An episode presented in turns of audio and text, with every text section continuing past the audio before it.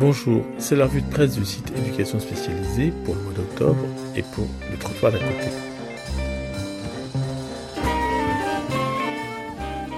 Ce mois d'octobre, je mets l'accent sur deux articles qui concernent l'éducation nationale. Le premier, dans la revue de presse du 8 octobre, c'est Éducation, la France est le pays où la discipline est la plus dégradée parmi les pays de l'OCDE. Et donc c'est un professeur en sciences de l'éducation, Denis Meuret, qui a analysé les données issues de l'enquête PISA 2015. Et il en a conclu que les élèves français sont les plus indisciplinés.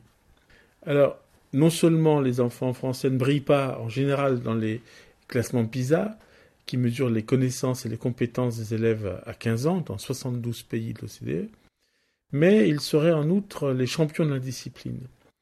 Et euh, le professeur Denis Meuret est arrivé à cette conclusion après avoir analysé les données issues de, cette enquête PISA 2015. Alors comment a-t-il fait? Il répond à, à, une question à ce sujet sur le site de France Info.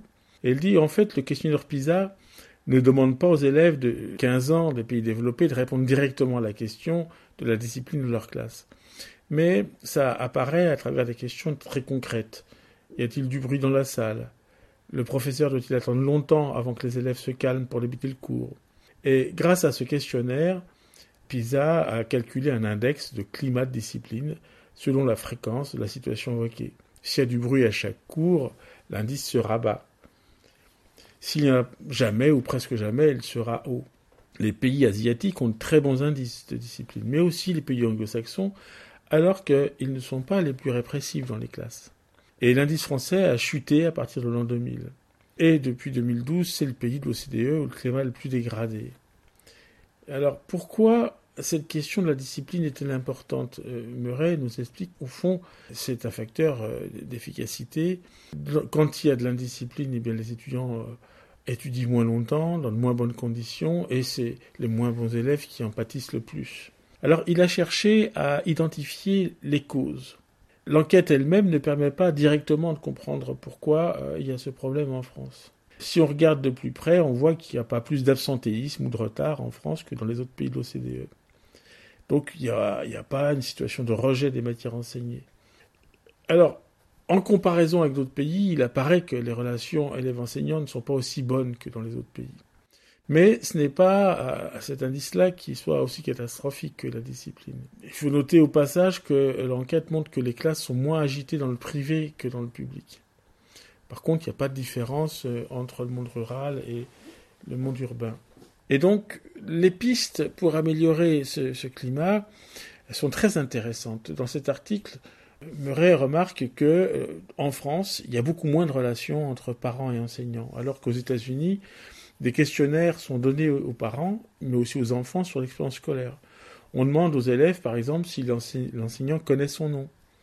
Évidemment, l'établissement doit aussi rendre des comptes sur la façon dont il aide l'élève à progresser, et des indicateurs existent. Alors ces indicateurs existent aussi en France, on n'y accorde pas assez de valeur, c'est notamment le taux d'accès au baccalauréat calculé à partir de la seconde. Ça compte pas seulement ceux qui ont raté l'examen, mais ceux qui ne sont pas arrivés jusqu'à l'examen. Et Murray insiste sur un point qui me paraît important, c'est de façon générale, le modèle traditionnel français repose sur l'idée que l'école doit sauver les enfants de la mauvaise influence du monde et de la mauvaise influence de leur famille.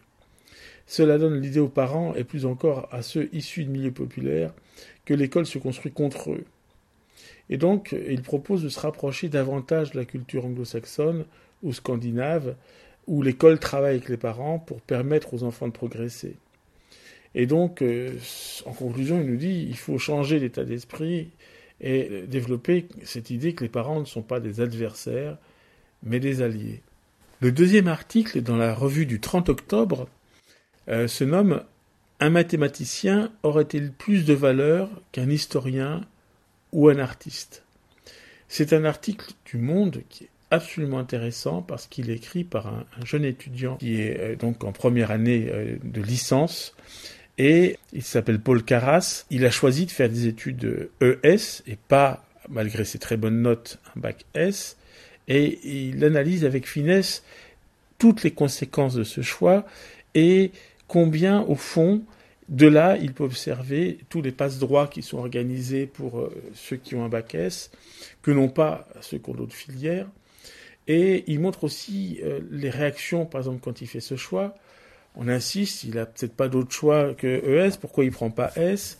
Et il nous montre combien ça, va à l'encontre du discours officiel.